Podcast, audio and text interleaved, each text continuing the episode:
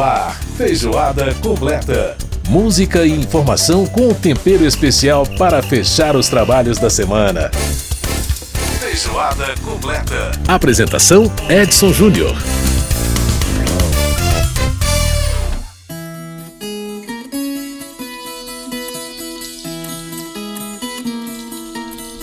Saudações, um grande abraço para você que acompanha a gente aqui pela Rádio Câmara, você que está com a gente também pela rede legislativa de rádio, pelas emissoras parceiras em todo o país.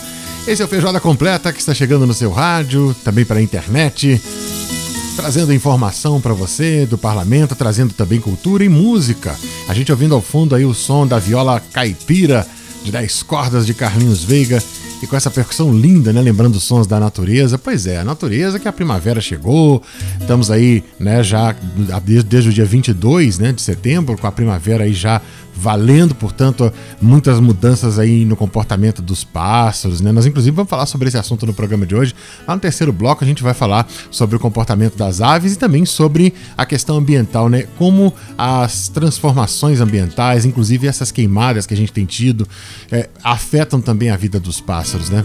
Nós vamos falar com um especialista a respeito desse assunto. Vamos falar também no programa de hoje sobre a questão da vacinação, a importância da vacinação contra a gripe, a necessidade de se atingir uma meta de pelo menos 90% de cobertura vacinal contra a gripe, até para desafogar o sistema de saúde, né? Por conta aí da Covid, é muito importante que as pessoas se vacinem contra a gripe. E até agora, né, a campanha vai acabar dia 30 e não, não foi atingida essa meta. Então é preciso que as pessoas procurem os postos para se vacinar também contra a influenza, né? E nós vamos falar no programa de hoje também sobre uma exposição fotográfica muito bacana que vai entrar em cartaz no CCBB de Brasília, é, sobre, a, sobre os acolhidos, acolhidos, né? Sobre os refugiados, sobre as pessoas que vêm da Venezuela buscar refúgio aqui no Brasil. Lembrando que a Venezuela enfrenta uma grave crise política e econômica e eh, o Brasil tem recebido né, milhares de venezuelanos que atravessaram a fronteira no estado de Roraima e muitos deles estão sendo interiorizados. E um fotógrafo acompanhou todo esse processo numa exposição que está muito bonita e para a gente conferir. Então vamos saber mais sobre esse assunto no quadro Arte em Cena com o nosso querido André Amaro. Pois é, e hoje na parte musical do programa a gente vai falar da terra, vai falar da natureza, vai falar dessas coisas tão bonitas e falar de Sobradinho, olha só. Sai Guarabira!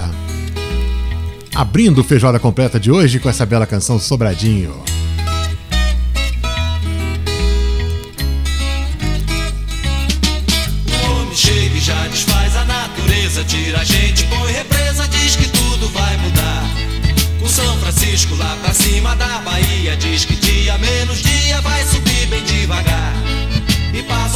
Vai cumprindo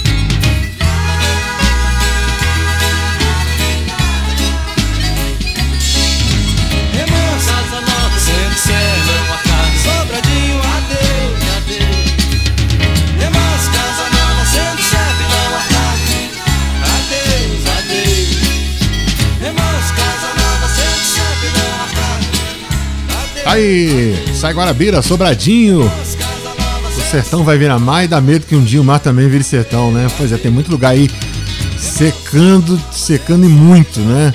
E a gente sempre preocupado aí com essa questão das queimadas, enfim, né? Chegando a primavera, setembro mesmo muito quente, muito seco, e realmente essa é uma questão muito importante. Nós vamos tratar disso no programa mais tarde, daqui a pouquinho, mas agora o nosso assunto é outro.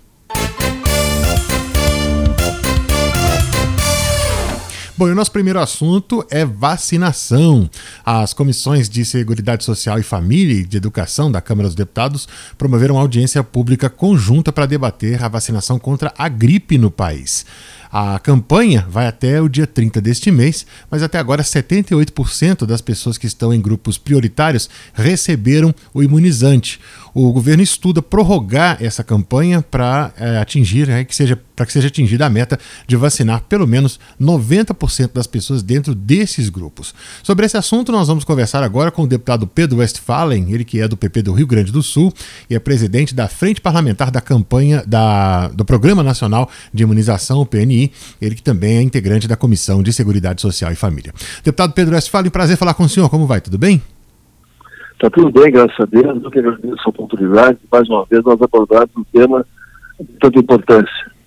Pois é, deputado, e a questão da influenza, uma, da, uma das preocupações aí que se tem a respeito dela é justamente essa da, da sobrecarga do, do, do sistema de saúde com casos de, de gripe que podem, inclusive, é, impedir né, as pessoas que estão é, com Covid de receber o tratamento. O que, que você comentasse um pouco para a gente, como é que você avalia essa questão aí da cobertura vacinal nesse ano de 2021? Parece que está um pouco aquém daquilo que deveria ser, né? É verdade. Eu, quando, quando, quando me elegi deputado federal, médico que sou, tive alguns indicadores que me preocupavam, e um deles foi o, o, o, a, a, diminuição de vacinação no Brasil, embora nós tenhamos o Programa Nacional de Imunização, PMI, dos melhores do mundo. Inicialmente fiz um grupo de trabalho e constatei que realmente nós tínhamos perdido o selo de país de saúde em 2017 e poucas vacinas estavam atingindo o nível de 95%, que é o nível que dá uma tranquilidade e uma qualidade de vida adequada que se espera. Ah, e esse grupo de trabalho me levou a algumas conclusões, grupos antivacinais, fake news, a, a própria excelência do, do, programa deixou as coisas um pouco relaxar um pouco em relação à vacinação dos filhos e, da, e, e, e, e dos adolescentes. E aí nós tivemos a Frente Parlamentar de Imunização, que eu sou presidente. E logo veio a pandemia. E nós uh, começamos a trabalhar e, e, os esforços se concentraram na pandemia, e aí despencou a, a vacinação do Brasil. E influenza, a, a, vacina contra a gripe, ela, ela mata muita gente quando é. não faz a, a, vacinação. Mata muita gente, principalmente os vulneráveis, os suprimidos. E existe disponibilidade de, de, de vacina nas prateleiras do Sistema de Saúde, que aliás fez a diferença na, na pandemia, né? e que está aí para ser usado. Mas se vê que às vezes falta vacina porque a indústria não produziu, nós temos que, que, que juntamente com a iniciativa privada, ah, com a indústria que produz, com os governos, fazer de novo com que haja retomada de vacinação. E aí vem programas de governo que precisam ser feitos. Ah, quem não leu do Zé Gotinha, ah, isso pegou no Brasil inteiro. É né? verdade, Agora o Ministério está é verdade. E aí as pessoas se conscientizaram da importância da vacinação. E o Ministério está tomando algumas atitudes importantes. Eu estou dentro da frente parlamentar de doenças pulmonares raras e graves, e já está o Ministério fazendo lá uma, uma mascote que é a rarinha. Né? Isso é importante. Uhum. São patologias que atingem um número significativo de pessoas, que podem ser inseridos, reinseridos na sociedade, desde que haja tratamento ou vacina adequada.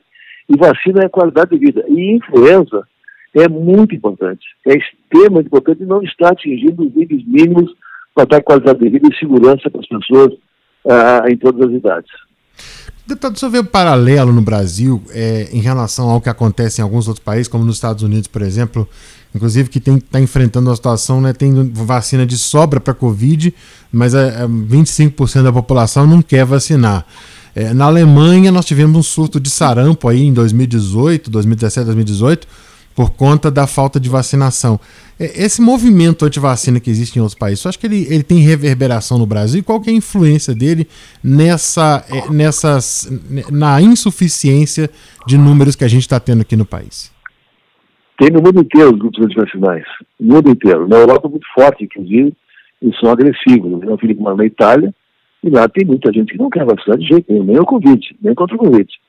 E, e, e mesmo as vacinações que estão à disposição de uma comunidade, de uma sociedade, eles não façam. Grupos antivacinais, é, é, até certo ponto significativos. Né? Uhum. E o Brasil também tem seus grupos antivacinais. A gente tem que procurar esclarecer bem as pessoas uh, para não se influenciarem por isso aí, mas temos que ver que existe isso aí, né? e é um problema, é um problema uh, que diminui a, a, a, possibilidade das pessoas terem uma qualidade de vida adequada. E a vacinação, ela, ela te permite tu não ter doença. Então isso é qualidade de prolongamento da vida das pessoas. Uhum. Se tem à disposição a, a, a, a, vacina que te evita ficar doente, você vai ter mais longevidade. Então, a vacina é qualidade de vida. E a da influenza, especificamente, que é o tema de hoje da nossa conversa, ela é extremamente importante porque ela é muito comum, principalmente no, num clima de inverso como o nosso, na sazonalidade que tem no sul, aqui onde eu moro, para o norte, no inverno é numa época, aqui é outra época o inverno, é onde aparecem mais as, as transmissões da, da, da, da influenza. Uhum. E se não vacina, as pessoas muito bem vão, vão ter graves problemas de evoluir para a pneumonia e para a morte. É verdade. E aqui, por exemplo, no Distrito Federal, é, é, a gente tem o inverno combinando com a estação extremamente seca, né? O que também prejudica Exatamente. o sistema respiratório e pode até agravar isso aí, né? Sim, é, às vezes, é, muitas vezes não só cedo, o resíduo tão seco que fica, né? 13, 14% de qualidade é, é uma secura danada. É, Mas, enfim, eu acho que esse é um, é, um, é um instrumento que está à disposição e os governos têm tratado isso com muita seriedade o PNI eu estudei profundamente, funciona muito bem pela nossa demolização. Evidentemente que o Parlamento pode ter colaborado muito nesse momento. Aliás, o Parlamento foi decisivo na pandemia, com leis, ah, destravando burocracias. Eu mesmo fiz a Lei 13992, que fez o sistema de saúde pagar integralmente aos hospitais filantrópicos e Santas Casas, mesmo que não cumprisse as metas qualitativas e quantitativas, isso manteve o sistema hospitalar aberto no Brasil inteiro.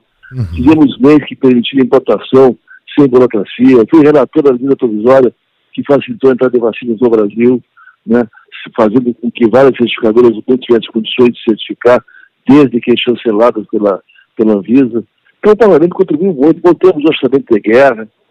Aquela comissão externa de enfrentamento ao coronavírus funcionou e funciona até hoje com grandes resultados para a comunidade. É o Parlamento tendo a sua contribuição. Aham. Sem dúvida. Agora, deputado, é, so, é, vamos falar de, de, de, de, dessa participação né, do Ministério da Saúde aí na audiência pública. É, como é que o senhor viu as explicações da, da especialista lá do Ministério da Saúde sobre essa questão? É, né, a, prof, a, a doutora Thais Miluzzi e também os demais participantes. É, que conclusão que o senhor, o senhor acha, é, que o senhor acha que essa audiência trouxe? Quais as principais contribuições dela para esse debate sobre a vacina da influenza? Não, ali se viram algumas deficiências, por exemplo, na entrega de vacina. Não é faltou de, de, de entrega da vacina pelo, pela, pelo segmento que produz. E se compreende isso aí, tá? Ah, nós devemos aumentar o orçamento do parlamento. O parlamento vai colaborar, fazendo com que nós provoquemos o Ministério, o Ministério fazer programas de incentivo, como o Zagotinho, uhum. de esclarecimento, enfim. A iniciativa agora quer colaborar, com isso, vai gastando aqui principalmente, quer colaborar com isso e vai colaborar, é? Ah, nós temos que juntar todos os elementos que fazem parte desse processo, que podem contribuir com a vacina, e nós no, no, no parlamento temos que votar um orçamento mais adequado, para que não pode dizer para esse tipo de procedimento, e cada um faz a sua parte. Eu acho que o Ministério é muito claro nas explicações dela ali. Ah, e demonstra também a qualidade de, de informações de dados que eles têm. Isso tem que ser mais publicado, esses dados têm que ser mais publicados tem que ser mais exposto, tem que ser mais transparente, para a gente ficar vigilante permanentemente. Agora, o senhor falou da rarinha, né, sobre a questão das doenças raras, e, e o senhor lembrou muito bem do Zé Gotinha.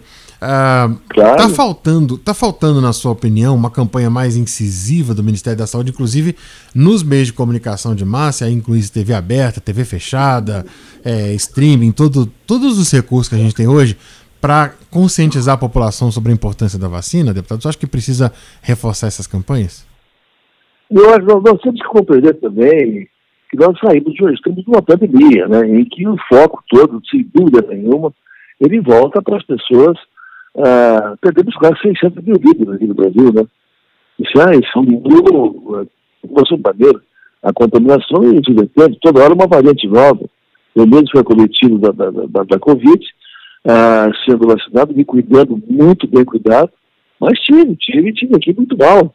Não morri, fruto da, da, da excelência do Sistema de Saúde, aqui da Santa Casa de Porto Alegre, ah, do corpo técnico e do corpo multiprofissional, você entendeu? Ah, no meu caso, 20% recupera, eu recuperei. Então não podemos esquecer que milhares de pessoas perderam. Isso preocupa os governos municipais, estaduais, federais, e a concentração de esforços foi em cima disso aí também. A gente tem que dar um. Mas não podemos agora, nós temos que recomeçar, nós temos que retomar. Nós temos que retomar a, a, a, a normalidade de, de, uma vida que passa uh, por não esquecermos coisas triviais, como a vacinação.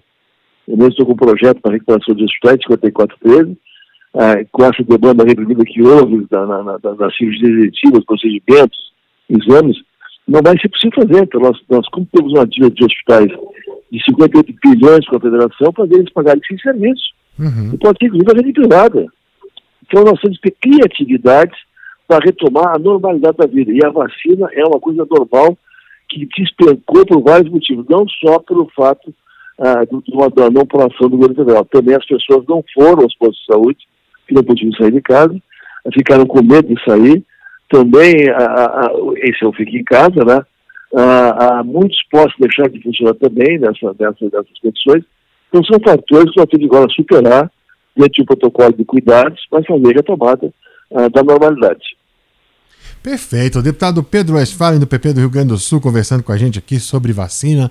Ele que é, preside né, a frente parlamentar aí da imunização, sobre imunização, e também conversando com a gente sobre a audiência pública que tratou da questão da vacina contra influenza, que está disponível para toda a população aí agora, que já passaram os grupos prioritários, então as pessoas podem né, buscar os postos para poder se vacinar também contra a gripe, que é importante, é, repito, para desafogar o sistema único de saúde, desafogar os hospitais, para ninguém ter ficar internado aí com doenças desse tipo e liberar os hospitais para atendimento da Covid, que é uma prioridade que a gente tem que ter agora nesse momento no país, né? Deputado Pedro Westphalen, muito obrigado pela participação aqui com a é gente verdade, no nosso programa. É só, só, só te dar uma complementada nisso aqui, que é importante. Claro. A, a, a, o, o, programa do Ministério teve grupos prioritários, foram atendidos todos eles. Ah, uhum. Depois ele faz a vacinação geral. E, ao mesmo tempo, nós temos a iniciativa privada que também tem as suas clínicas de vacinação. Sim, sim. Então, aquelas pessoas que podem, aquelas pessoas que podem, devem fazer também e utilizar esse sistema que desafoga o sistema de saúde. Ah, ótimo. Eu faço a vacina, uhum. muitas vezes, quando não faço pelo SUS, faço na rede privada. Então, também tem, o que não tem é a vacina do Covid, mas as outras, a grande das outras tem uh, no sistema de, de, de, de privado, de vacina de clínicas, de, de, de, uh, de hospitais, uhum. credenciados e capacitados para fazer a vacinação também. Só para fazer essa, esse pequeno parênteses para que seja mais abrangente nossa, a nossa vida seja útil para a população. Tá Exa tá bom? Exatamente, exatamente. É, clínicas é, e, e, laboratórios, também é, redes de farmácia também disponibilizam. também é, tem. É, sempre importante. Aí a pessoa que pode pagar, ela né, libera aí o, tem, o SUS para. Porque não pagar, é, só folga o SUS, né? Exatamente. Embora tenha, embora tenha para todos os SUS indistintamente, né? É, exatamente. O SUS é, tem a universalidade, né? Mas é claro que a gente pode, pode dar a nossa contribuição. Deputado Pedro Asfali, muito obrigado um grande abraço para o senhor. Obrigado, um abraço a todos aí. Em outubro estou de volta aí, presencialmente. Pois é, estamos juntos então. Um abraço, deputado. Até mais. Um abraço. Tchau, tchau. tchau. Muito bem, ouvimos aí a participação do deputado Pedro Westphalen, do PP do Rio Grande do Sul. Vamos para o intervalo aqui no programa e a gente já volta. Feijoada completa.